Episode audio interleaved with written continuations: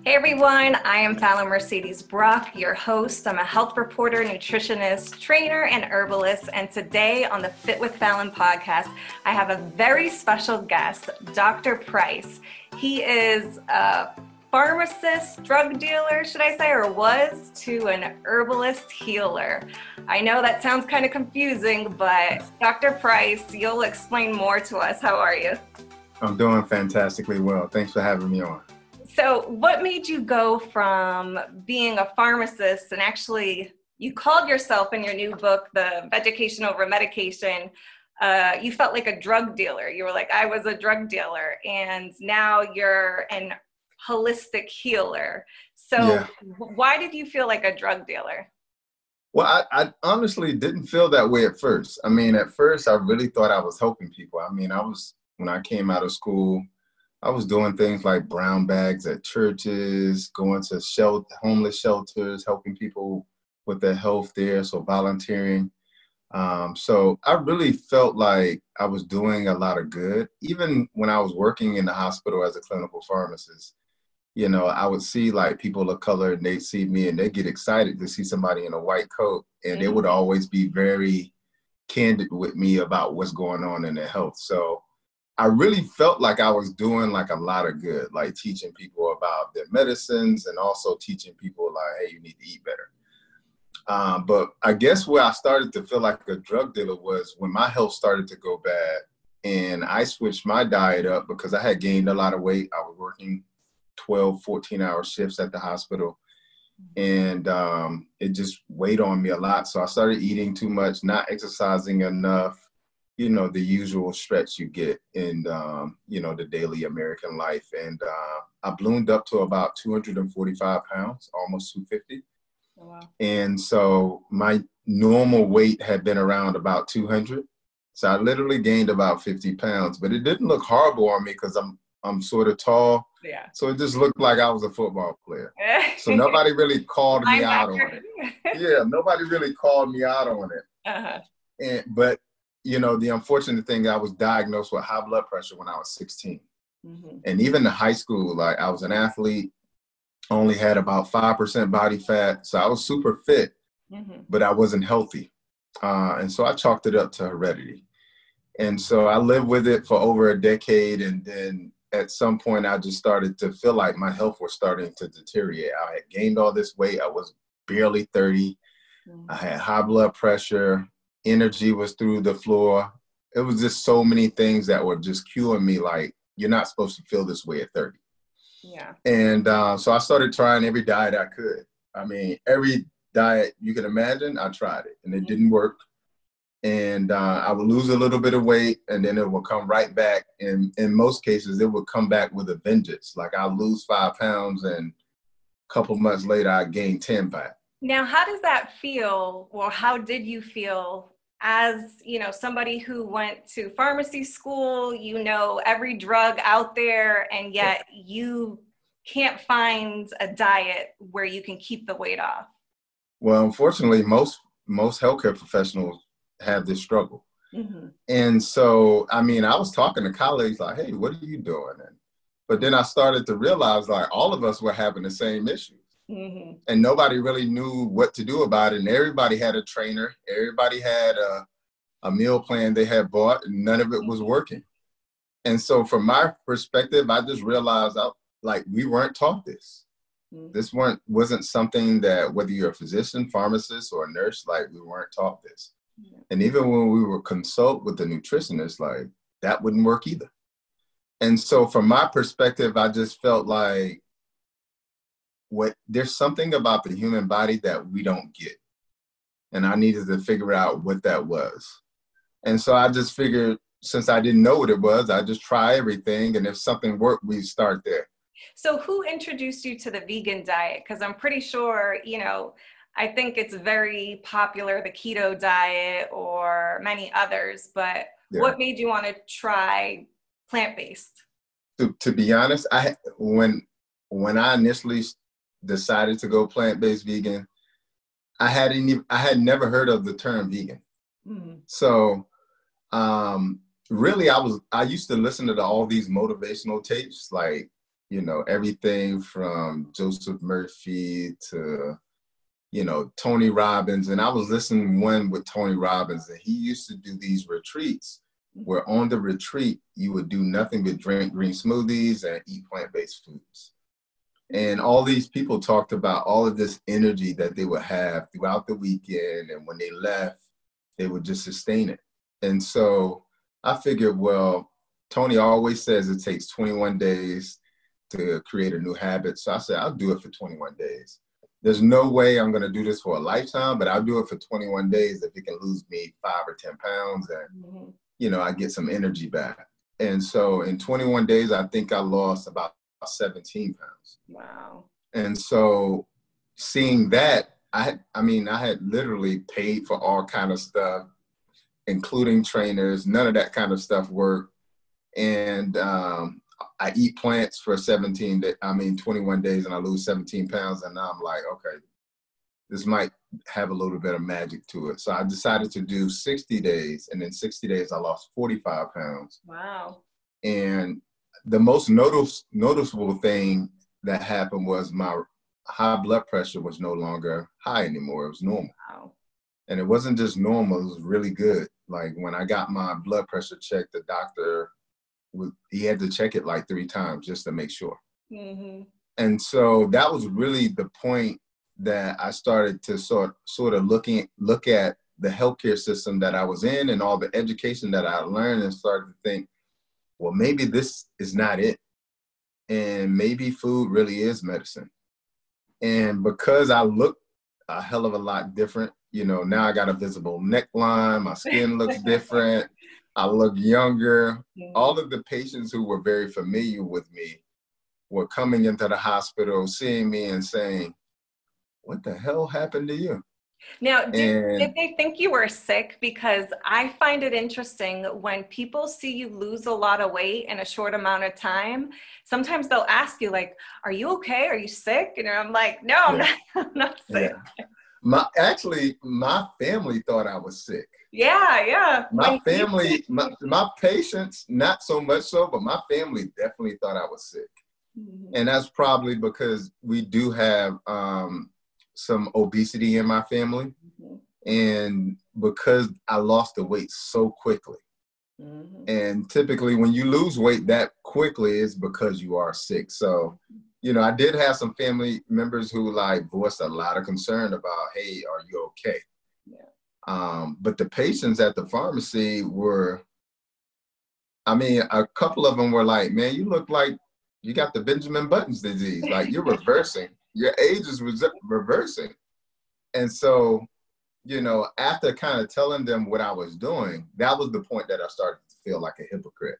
Mm-hmm. Because as I'm like giving people essentially a plant based prescription, I'm also handing out these prescriptions that, you know, I was prescribed and I witnessed myself reversing those conditions within myself. And so that's when I started to feel like the hypocrite or drug dealer in the pharmacy. So at what point did you realize like I can't do this anymore? You know, like I have to make a change. Like what brought you to that point? And was it a difficult decision for you or was it like oh, this is easy. Because being a pharmacist, you go to school for a very long time. You're a doctor. Yeah. And I'm yeah. sure you spent a lot of money for your education. So, how was it mm-hmm. to walk away from that? And what was the catalyst that made you walk away? Man, I, you know, the, the, the funny thing is, is that I just, I, in, in the initial phases, I believed that I could do both. Mm-hmm. And, and it's quite possible I could have because the truth is, is that unfortunately, no matter how much information I give people and how many cases I can show people, like, hey, that disease state you have, you don't have to live with it, mm-hmm. people are still going to do what they, they're going to do, which means that they're going to be on medication. Mm-hmm. And so, in the real world of thinking, the unfortunate side is that I'm going to meet people who are on medications who want to make the transition. So they ha- I have to know both sides. Yeah and so initially I thought I could do both, but again, like I think what started to weigh on me was my conscience in terms of like as I began to learn more and more and more, it started to weigh on me more and more and more. And also, in addition, the more people I told or gave the plant based prescription to and told them what herbs to use, and they would come back 30, 60 days later, they were reporting the same things. Yeah. And more and more people were telling me, oh, it helped my diabetes too. Oh, it helped my autoimmune condition too. And so it just started to show me, like, oh, this can actually help everything. Yeah.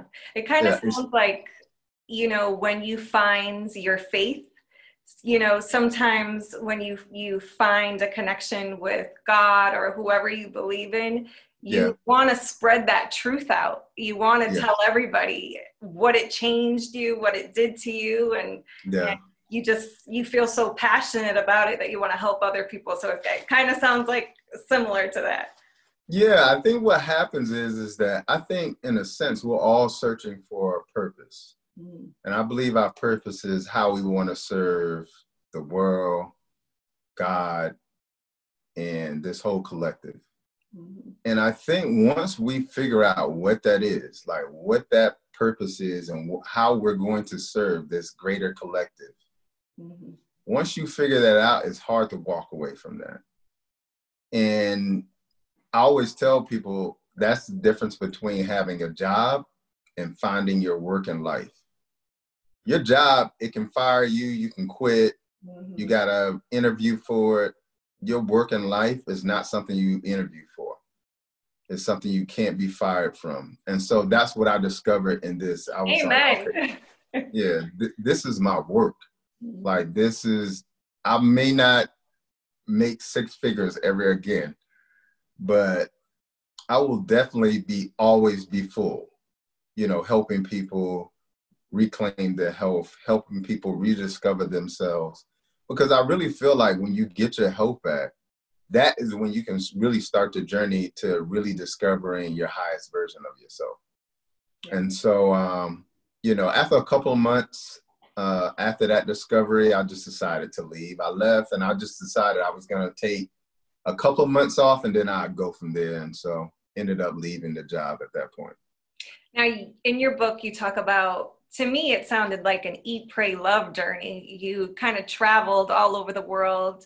You went to Japan um, and studied with um, I don't know how to pronounce it, the Okinawans, the yeah, Okinawan centenarians, yeah, and and they're kind of like the oldest population um, in the world because they're so healthy, they live for so long. And then you went to India and studied like yoga and meditation, and then you went a couple other places too. So, yeah. did you purposely seek out those places, or was it something that just naturally aligned and then kind of brought you on your journey to where you are well, now? You know, the funny thing was like after I quit my job, it seemed like everything started to align instead of me like trying to force things, like I felt like getting into pharmacy school was like it was easy for me, but initially I was trying to get into medical school and that was so tough. Got in, but decided to go to pharmacy school. Mm-hmm. Pharmacy school was so hard. All right, so I finally get out of that, and then I get into the hospital and working for the FDA, and that's so hard. It's hard work. Mm-hmm. And then finally I leave that job and everything after that was just easy. It just it did it it didn't feel like I was working. It felt like I was waking up having the opportunity to go play every morning. Mm-hmm. And so every opportunity so when I moved to Japan, that was an email that came out of nowhere and they asked me if I was interested in the opportunity. I thought it was spam mail, so I deleted it like at least four times and then I finally responded to it, saw it was real, and talked to the people. And in a split uh, split second, I just made a decision. I'm going. But I literally from April until like July, like did everything I could not to take the position. I mean, I didn't respond to their emails. They would say things like, "Hey, what is it going to get you take to get you to come?" And I'm like, "Pay me this, and then I'll come." And I just made some astronomical number. They're like, okay, when can you come? And so like everything just seemed so easy. So when I moved to Japan and I lived there for about four years and I figured like I learned everything I could here. Mm-hmm.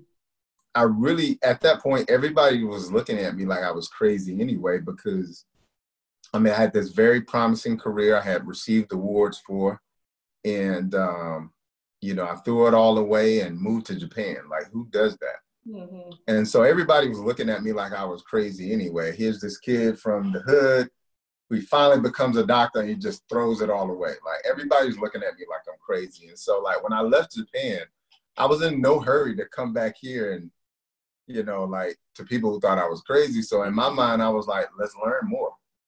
I was like, they can't be the only people who can teach me. So I did go to Bali and spend some time there. I went to Thailand.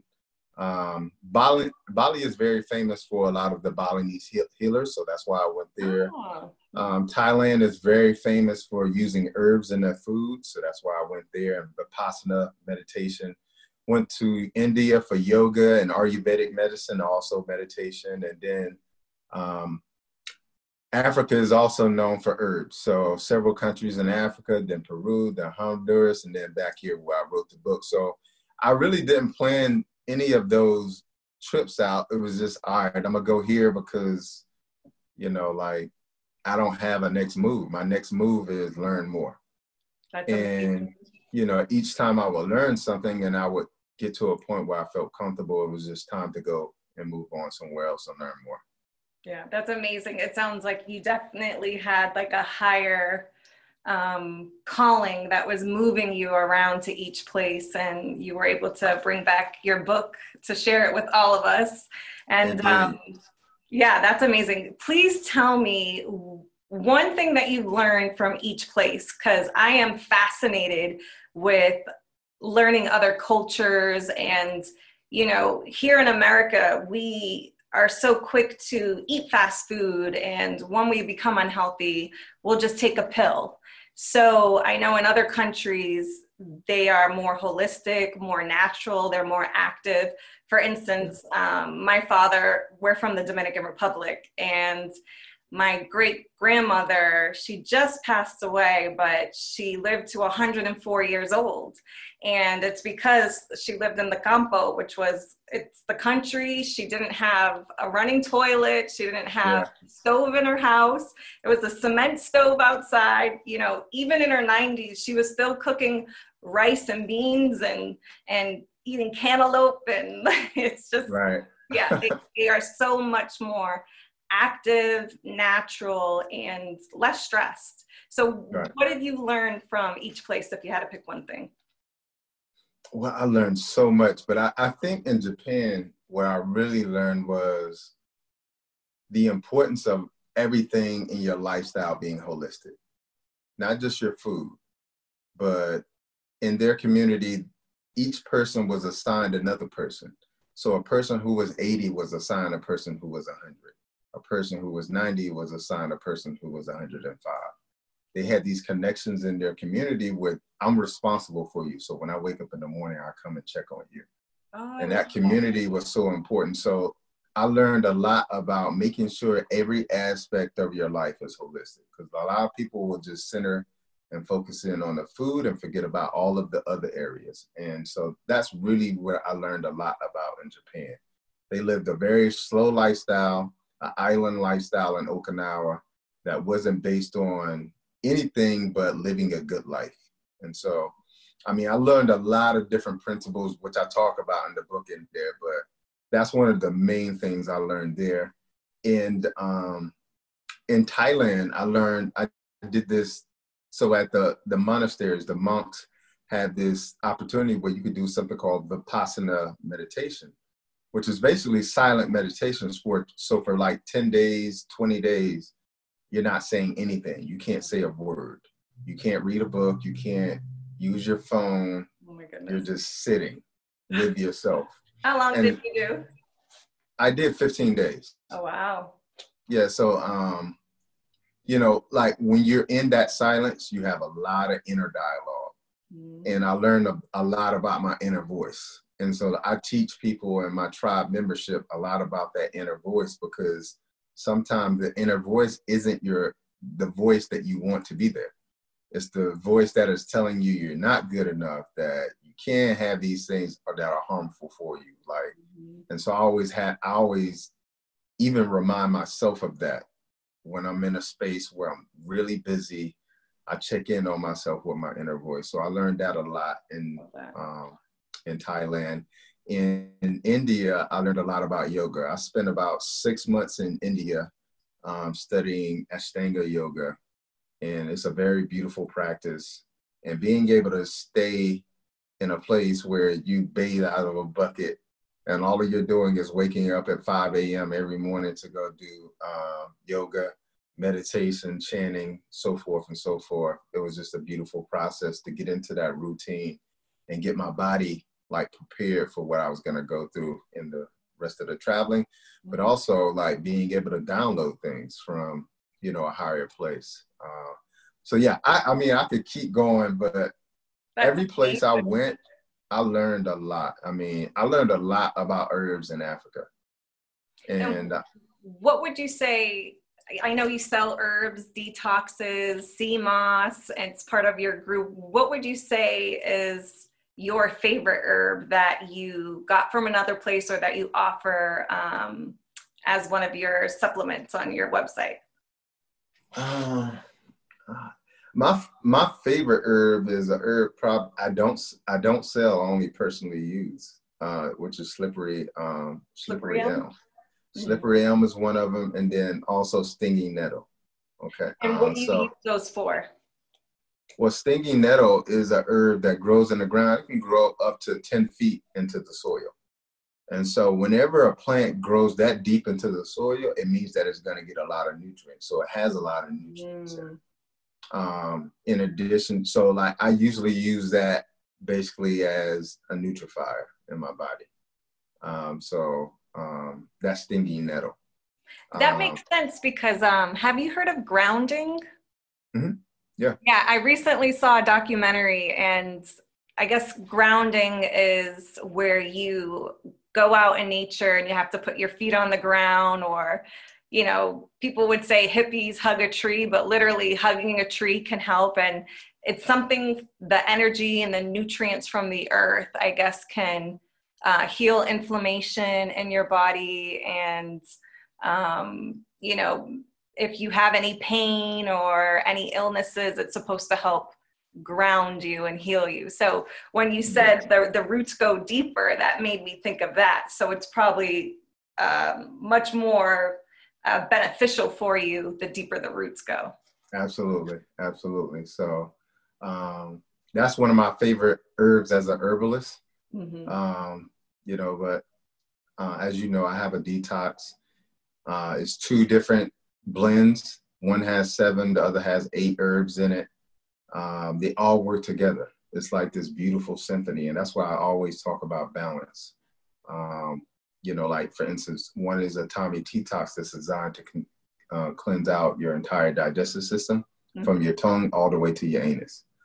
And, you know, I have a herb in there for sage, which clears out negative energy. Mm-hmm. I have a herb in there, the slippery elm that I talked about before, and that's really good at actually calming down inflammation in the gut.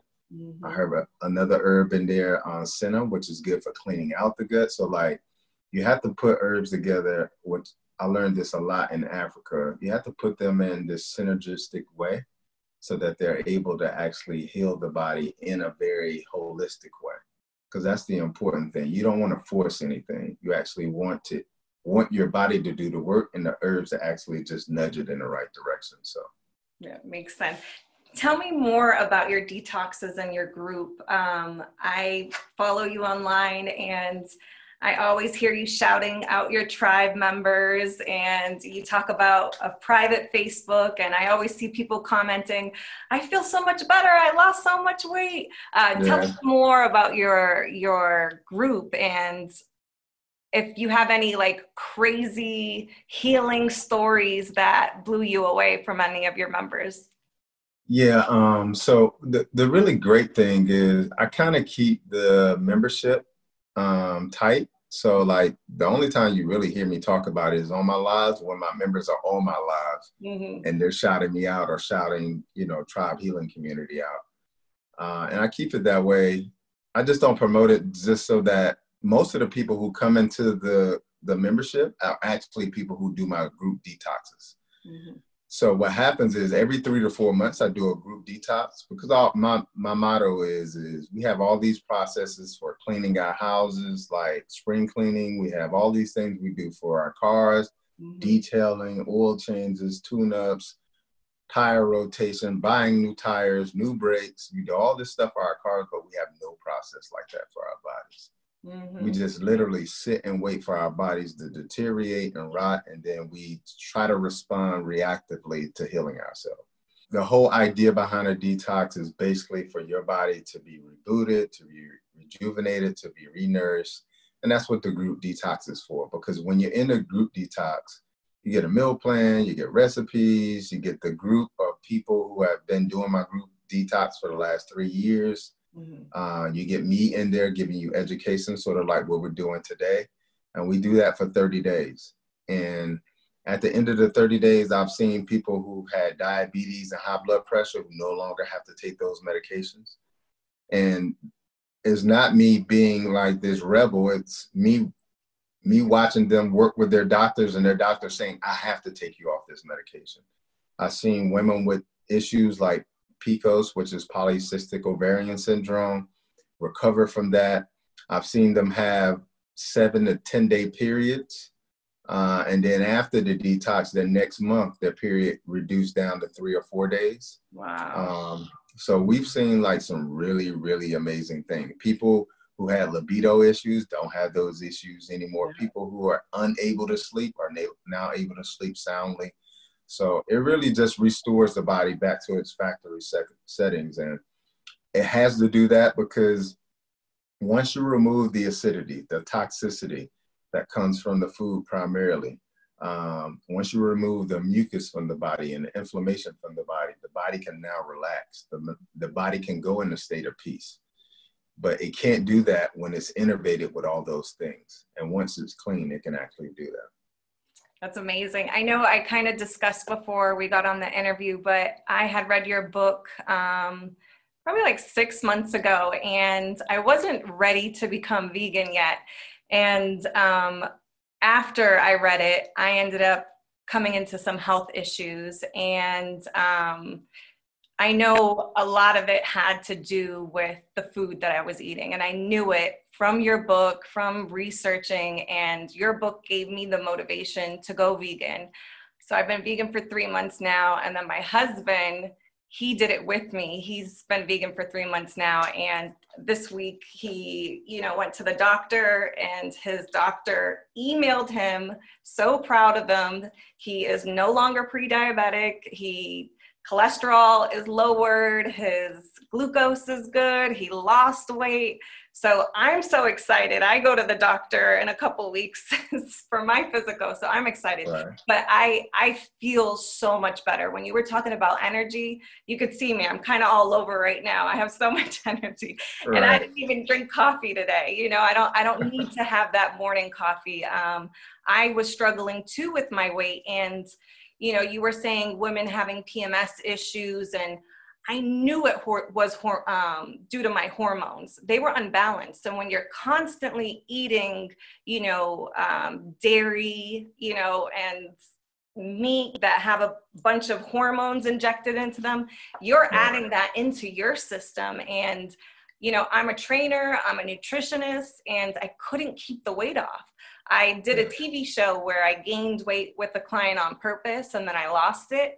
And I swear from that TV show on, I could never keep my weight off. I would go crazy, lose it, and then gain it back. And then go crazy, lose it, and then gain it back. Kind of like you you what you were saying in the beginning. And this is yeah. the first time where I don't have to kill myself working out two, three times a day, counting every calorie I eat. You know, right. I can I can eat carbs. I used to be so scared of carbs. And I, right. I coach a bunch of women, I train a bunch of women, and they're all so scared of carbs. And I keep telling them, like, you need to make the transformation. Like, you can enjoy, you know, healthy carbs, sweet potatoes, right. and you can enjoy food and not have to worry about stepping on the scale the next day. And you feel so much better. I didn't know, um, and I know in your book too, you talk about how a lot of minorities, you know, they they can't digest a lot of the dairy. They can't break it down. A lot of them are lactose intolerant, and you know, I would always eat Greek yogurt because I'm thinking protein, protein. I got to get my protein in. You know, stay away from carbs. Eat your protein. And um, the first week I went vegan, I no longer was bloated anymore. Like, yeah. I'm like, here I am. And then my menstrual cycles are so much better.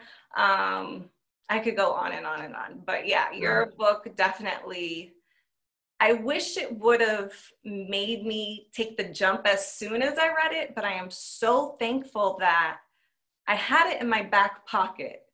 You know, yeah. like I knew all the information. So when my doctor told me, hey, you know, you have a precursor for a cancer, you know, I automatically knew, and the doctor wanted to test me to see if it was hereditary. And I knew, you know, yes, a certain percentage can be hereditary, and yes, we do have certain cancers in my family, but I knew it was the way I was eating, the way I was living. Right. So I was able to literally jump in and get the ball rolling and I feel so much better and I can't wait till I see the doctor again so hopefully things will be better. But yeah I appreciate you know the work that you're doing. When you were saying you know when you have a calling that's pulling you you know you you want to help people like you are helping so many people. And my father too he um yeah it's just it's all lining up. Like i went from me to my husband and then when i went home my father, um, his PSA scores were elevated. Mm. And literally, I was like, Dad, you got to go vegan. Like, and I sat him down and I made a spreadsheet of all the foods, um, especially like the cruciferous um, foods and vegetables. And I put which ones are good for, you know, prostate and, you know, cancer and stuff like that. And, um, yeah, he's been vegan for two months now and he lost, he had a big belly and his belly went down and um, yeah. he hasn't checked his levels yet. He said he wants to just try it a little longer. It's really a ripple effect. You know, you go to one person, that person goes yeah. to another person, that person. So you right. probably can't even count how many people you've you've helped and healed. So thank you. That's my spiel. Yeah, yeah I, appreciate it, man. It's it's definitely been a blessing, and you know, hearing the stories are just uh, it's the gratitude, like my gratitude for being used as a vessel. So, um, you know, thank you for you know making the movement spread because you know the the important thing to understand is like I can only do what I do from my standpoint. Mm-hmm. But when everybody else takes the information, uses it, gets healthy, and then shares it with the people they love, then it becomes like this this movement that is it's just beautiful. Like to see people heal, to see people get better, to see people happier. It's a really beautiful thing. Yeah, it it really is. And and my father too, he um he owned businesses all his life. He owned a nightclub and then he had like stores little bodegas and so he would never be home. He would never sleep. He was always stressed out like for years and years he would never go to the doctor or take care of his health. And you know after this situation um, and he also had diabetes and now he's no longer on his metformin. So beautiful. After after all this you know he said to me wow, if you don't have your health, you don't have anything.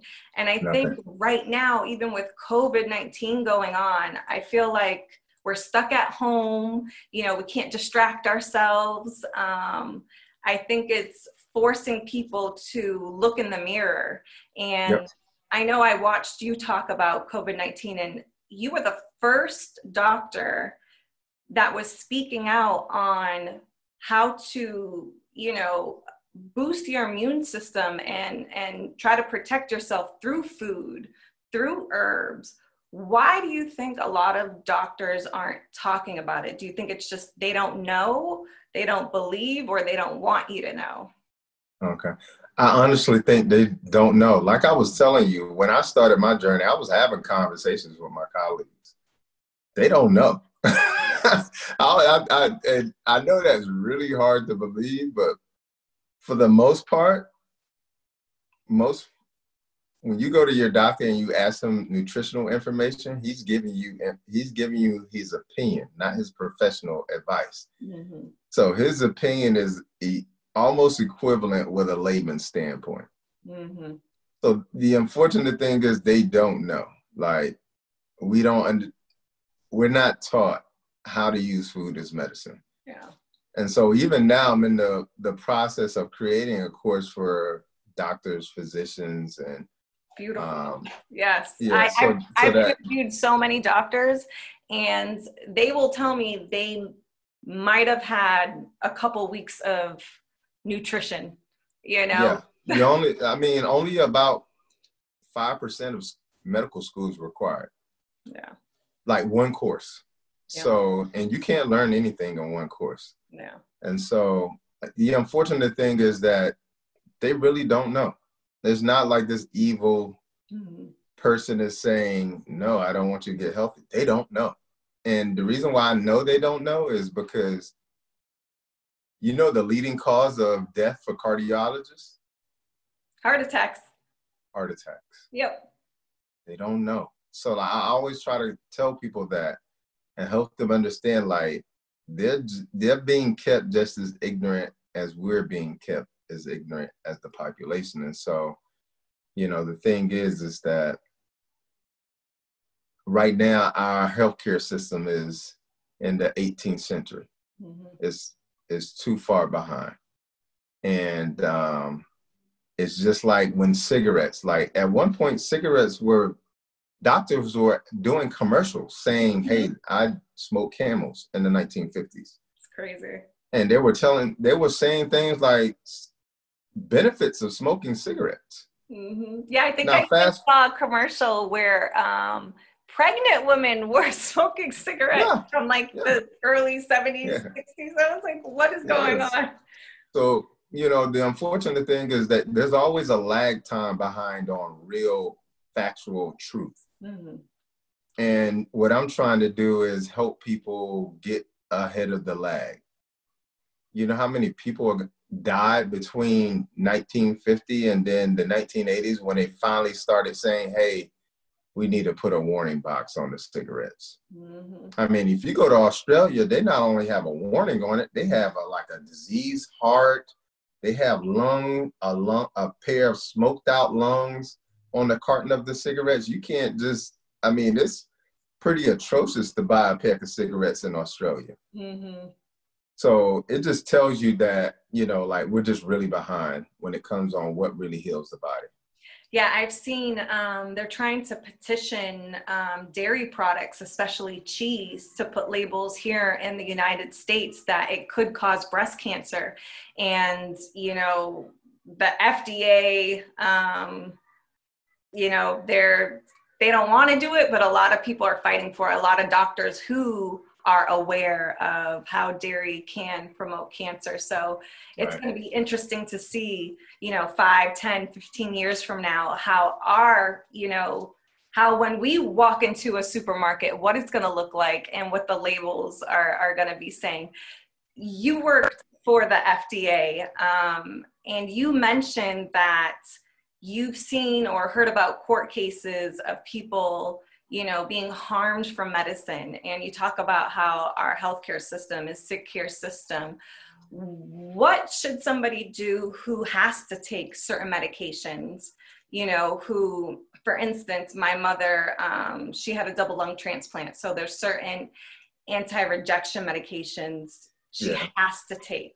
Or for me, what I'm going through, I'm on certain hormones that the doctor is like, you have to be on these hormones until your precursor turns around.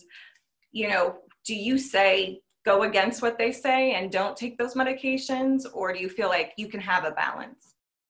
Well, I, well, because of how the laws are set up, I could never say don't do what your doctor says. but what I what I always tell people is that it's sort of like I talked about in the beginning um, you know, like I realized me being me being a pharmacist was a was an advantage. Mm. Having the understanding of modern medicine and having the understanding of natural medicine is a great advantage when you come into contact with somebody who is on medications. You understand the impact of that medication on their body, both the side effects and also the biochemistry behind it. Mm-hmm. But you also understand what certain foods do and then also what certain herbs could do. Mm-hmm. And so, in an ideal situation, what you want to do is use both until you don't have to use the modern medicine. Yeah. Um, you know, make your way transition toward natural medicine as quickly and as healthy as possible. And so that's what I'm always sort of gauging people because I always tell people like if I step off the curve and get hit by a bus, do not take me to an herbalist. Take me to the exactly. emergency room. like I'm not crazy. Yeah. But because modern medicine does a, a, an amazing job in the acute setting. So if I get hit by a bus or get cut or shot or things like that, modern medicine is perfect for. So in the short term, it's really great. But long term, like it is not a good thing. And so I always tell people, make sure you're transitioning toward nature as much as quickly as possible. Yeah, my oncologist, the first meeting that I had with her, um, I asked her, okay, I know this is your plan, I'll do it. What should I be doing at home? Should I change my diet? I'm thinking of going vegan. I also read a lot about like um, IV infusions, like high doses of vitamin C. And her reaction was just like, you know, diet isn't going to do anything you know you yeah. can eat you can eat uh, whatever you want just like clueless I, I looked at her and clueless. i was just like i can't believe like i i understand you don't want to advocate for only one thing but I'm, to sit there and say that I'm, I'm trying to tell you you have to understand they literally have a layman's perspective yeah. on nutrition and it's not because they're trying to be evil, it's yeah. because they don't know. Everything that we've been taught gave no indication that nutrition or herbs can make any major impact on any disease state. Mm-hmm. It's all it's always looked at as, as a supplement and not the foundation. Yeah. And because of that, they're always going to say that will do nothing for you. Yeah. Because they don't understand how healing works. Yeah. So. And I think this is important to take your health back into your own hands. And this is one reason why I wanted to start this podcast. I wanted to have these deep conversations with alternative type of healers and doctors and, you know, so that way we can educate ourselves me and my listeners through Absolutely. people like you you know so i i again i really appreciate you taking the time to answer my questions i do have a couple more questions um, okay i know that when it comes to weight loss or just health in general i've seen it with myself going vegan you know i was tmi everybody watching or listening constantly constipated, had issues for years, was constantly having to take certain teas or, you know, supplements um, to try. Now that I'm vegan, I don't have those issues anymore. Just right. eating lots of plants and vegetables, fruits. So, how many times a day is a person supposed to go to the bathroom? and you know is going to the bathroom only a couple times a week you know yes it will cause weight gain but how does that impact your health overall does it have a negative connotation does it does it hurt you in some way um you should have a bowel movement every meal now if you eat like a piece of fruit you're not going to have a bowel movement but if you have a full for every full meal you should have a bowel movement that day um, that's what I've seen with people who make the transition. That's what I've seen with people who are in my group detox. Mm-hmm. Some of them in the beginning even have have more bowel movements than the meals they have during the day. Probably because they have um, so much backed up. Indeed, the average person has between 10 and 25 pounds of undigested food sitting in their gut. So fecal matter just sitting in the gut. So most people don't really have a belly. What they have is a, uh, an intestine or colon full of poop. Wow. Just sitting there breaking up. And so as a result, you know, it has become normal to be irregular and not have bowel movements because 70% of the population is constipated. Mm-hmm. You know, like most people are eating a huge amount of dairy, most people are eating a huge amount of meat, and none of those things have fiber in them. None of those things have hydration in them, and that's what is required for a bowel movement. If you don't have fiber in your meals, if you don't have hydration in your meals, because you got to think about it, you can juice fruits and vegetables, right, and get mm-hmm. hydration out of it. You can't juice meat and dairy. There's no hydration in it. There's no fiber in it. Mm-hmm. And if you buy things over the counter in a can, box, bag, those things have had the fiber ripped out of them. Yeah. So you're not eating fiber in that way too. So that's why the vast majority of people are irregular. It's not it's only it's common, not normal. And there's a difference between the two. People are looking at common, meaning like the vast majority of people today in America are actually either overweight or obese. That's mm-hmm. common, but that's not normal. Yeah. That's not how it was 50 years ago. Okay. Yeah, and it's the same thing too when it comes to PMS. You know, I suffered from bad PMS and you know, I would talk to my doctor and she would say that's normal, you know, it's being a woman. And I'm like, "No, I don't I don't think this is this is normal." And then I would talk to my friends and they're like, "Oh yeah, I go through that too." And I'm like, "Yeah. But this shouldn't be this way." And then I started yeah. doing research and um there like you were saying the pcos or um, pmdd it's called or you know i fibroids. had fibroids i didn't even know i had fibroids you yeah. know i i was like who who would have known i didn't know and luckily what i did was my doctor um, she said it was normal but I knew something was wrong and I knew something was off. So I went to a website called let's get letsgetchecked.com and I purchased an at home um, hormone test. And once I got my results that my um, my hormone levels, my estrogen was way estrogen high. Was, yep.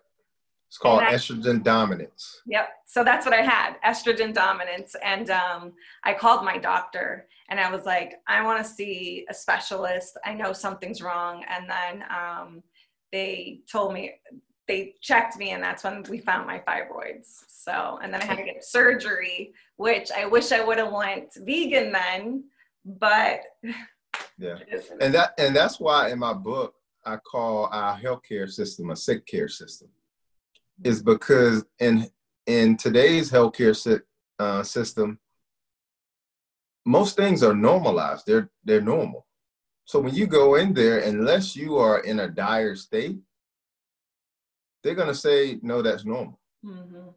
And it's not normal at all. In most cases, when you go in and the, the lab results that they choose to, to actually take that day come up normal, they're going to send you right home.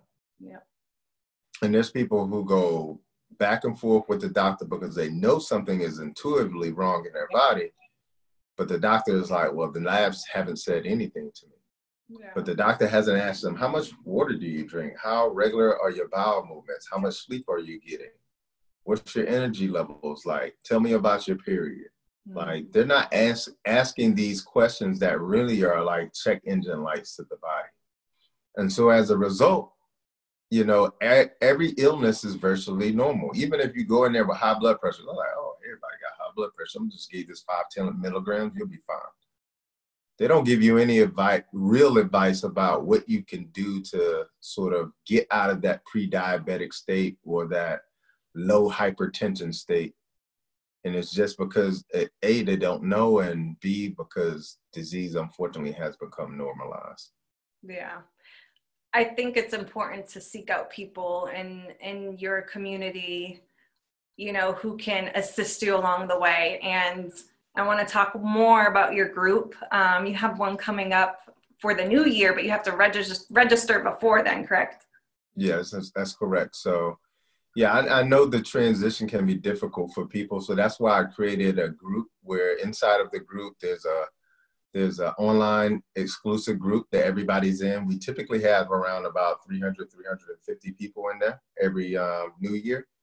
Um, but this year we're only able to do 200 because of uh, the pandemic and, you know, uh, unable to get um, the amount of supplies that we typically get. So, but in the group you get uh, a meal plan, you get recipes, you get coaching from me in a group setting twice a week. Uh, you get encouragement from who I call my my detox OGs because they probably do the detox every three three to four months. Wow. Um, and then uh, you're just getting a host of other things. You're getting a 30 day herbal detox. It's just a, a, huge benefit for people who need that type of support. Mm-hmm. And especially if it's something that you're not used to, especially if you're a person who's not plant based, who's never did a detox before, it's just this uh, hand holding process that you're able to go through with, you know, 200 other people, souls who are just like you, trying to get healthy, stay healthy, or, you know, uh, reclaim their health. That's awesome. So, where can my viewers go? Where can I go to sign up? Because I know you said the deadline um, will be December 1st. Yeah, so go to drbobbyprice.com. That's on drbobbyprice.com um, and just click on, you'll see it. It'll, it's the group detox. Uh, so you sign up there. You can either go as an individual or you can sign up as a pair. And uh, again, the deadline is December 1st because I just don't, I want to be able to send out detoxes um, by the first week of de- uh, December so that everybody gets their detox in time. I don't know what the mailing system is going to be like, that sort of thing. So that's why the deadline is almost a month before we even get started. Yeah, makes sense. So, my last question for you is We're still in a pandemic right now. What advice for people at home can you give to try to protect themselves? Um, any supplements or herbs should they be taking um, to try to boost their immune system?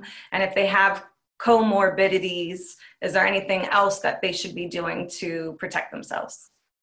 Yeah. Um, so, you know, the unfortunate thing about the pandemic has been that the only advice we've gotten is to shelter in place, wash our hands, and wear a mask.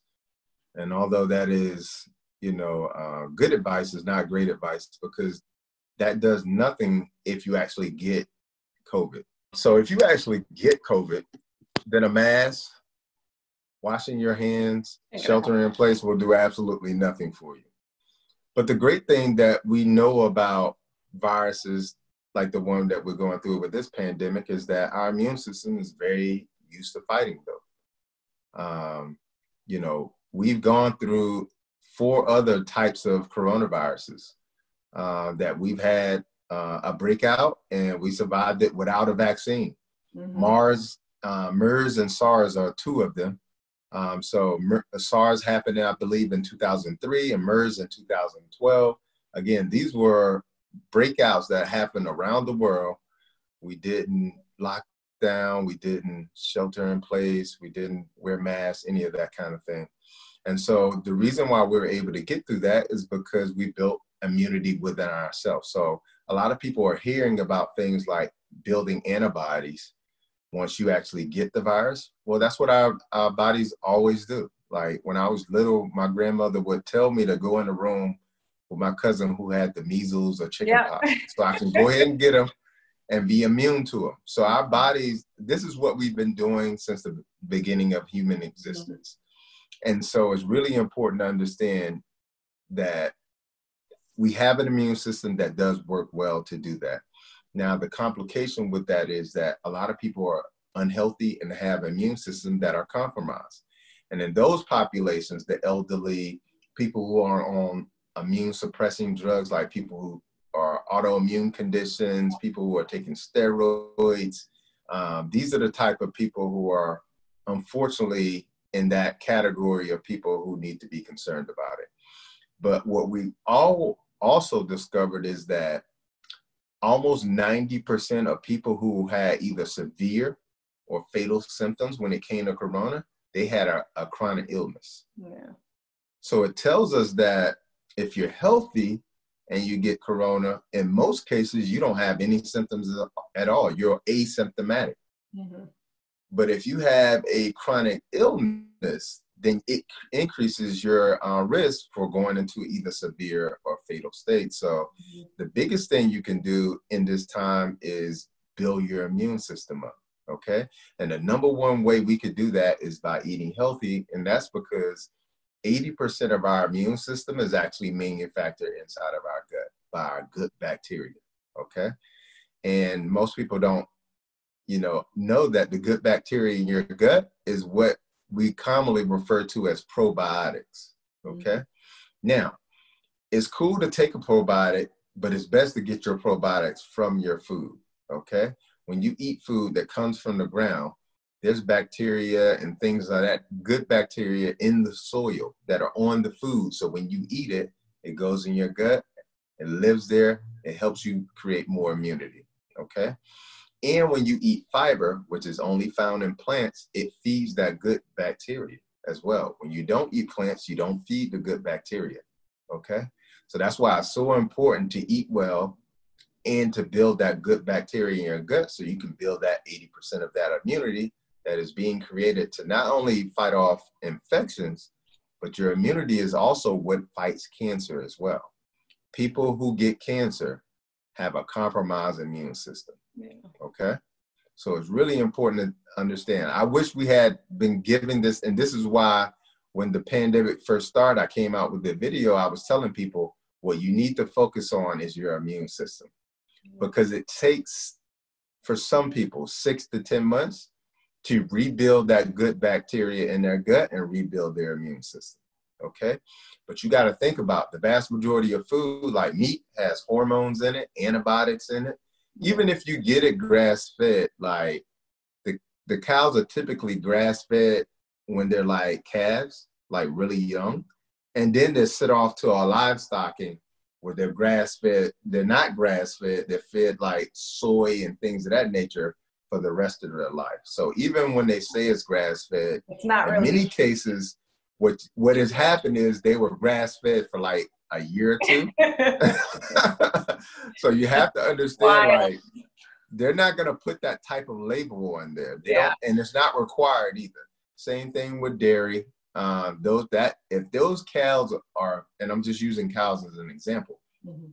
if they're fed things like corn and soy, which they shouldn't be fed because cows don't eat corn and soy. Yeah. But if they fed that, they're going to be sick cows. Okay, so you're eating a sick cow. Okay, and that's going to create sick dairy because dairy comes from cows. So it's really important to understand like you have to watch the whole food chain with your food. And a lot of the things that they're doing today is they're tricking people with labels, like saying things like all natural. Things like that are labels that uh, that aren't actually being regulated. Okay, uh, grass fed. Yeah, they were grass fed for a year, and then now they're taken to a whole nother farm where they're now fattened up with corn and soy. So it's really important to understand that you really have to make a, sh- a dramatic shift in your diet to change your health, which is what happened with, with you and your husband. Mm-hmm. You made a dramatic shift in your diet, and within a space of about three months, right or wrong. Mm-hmm. Yep. You had a dramatic shift in your health. Yeah. And so you can't do this.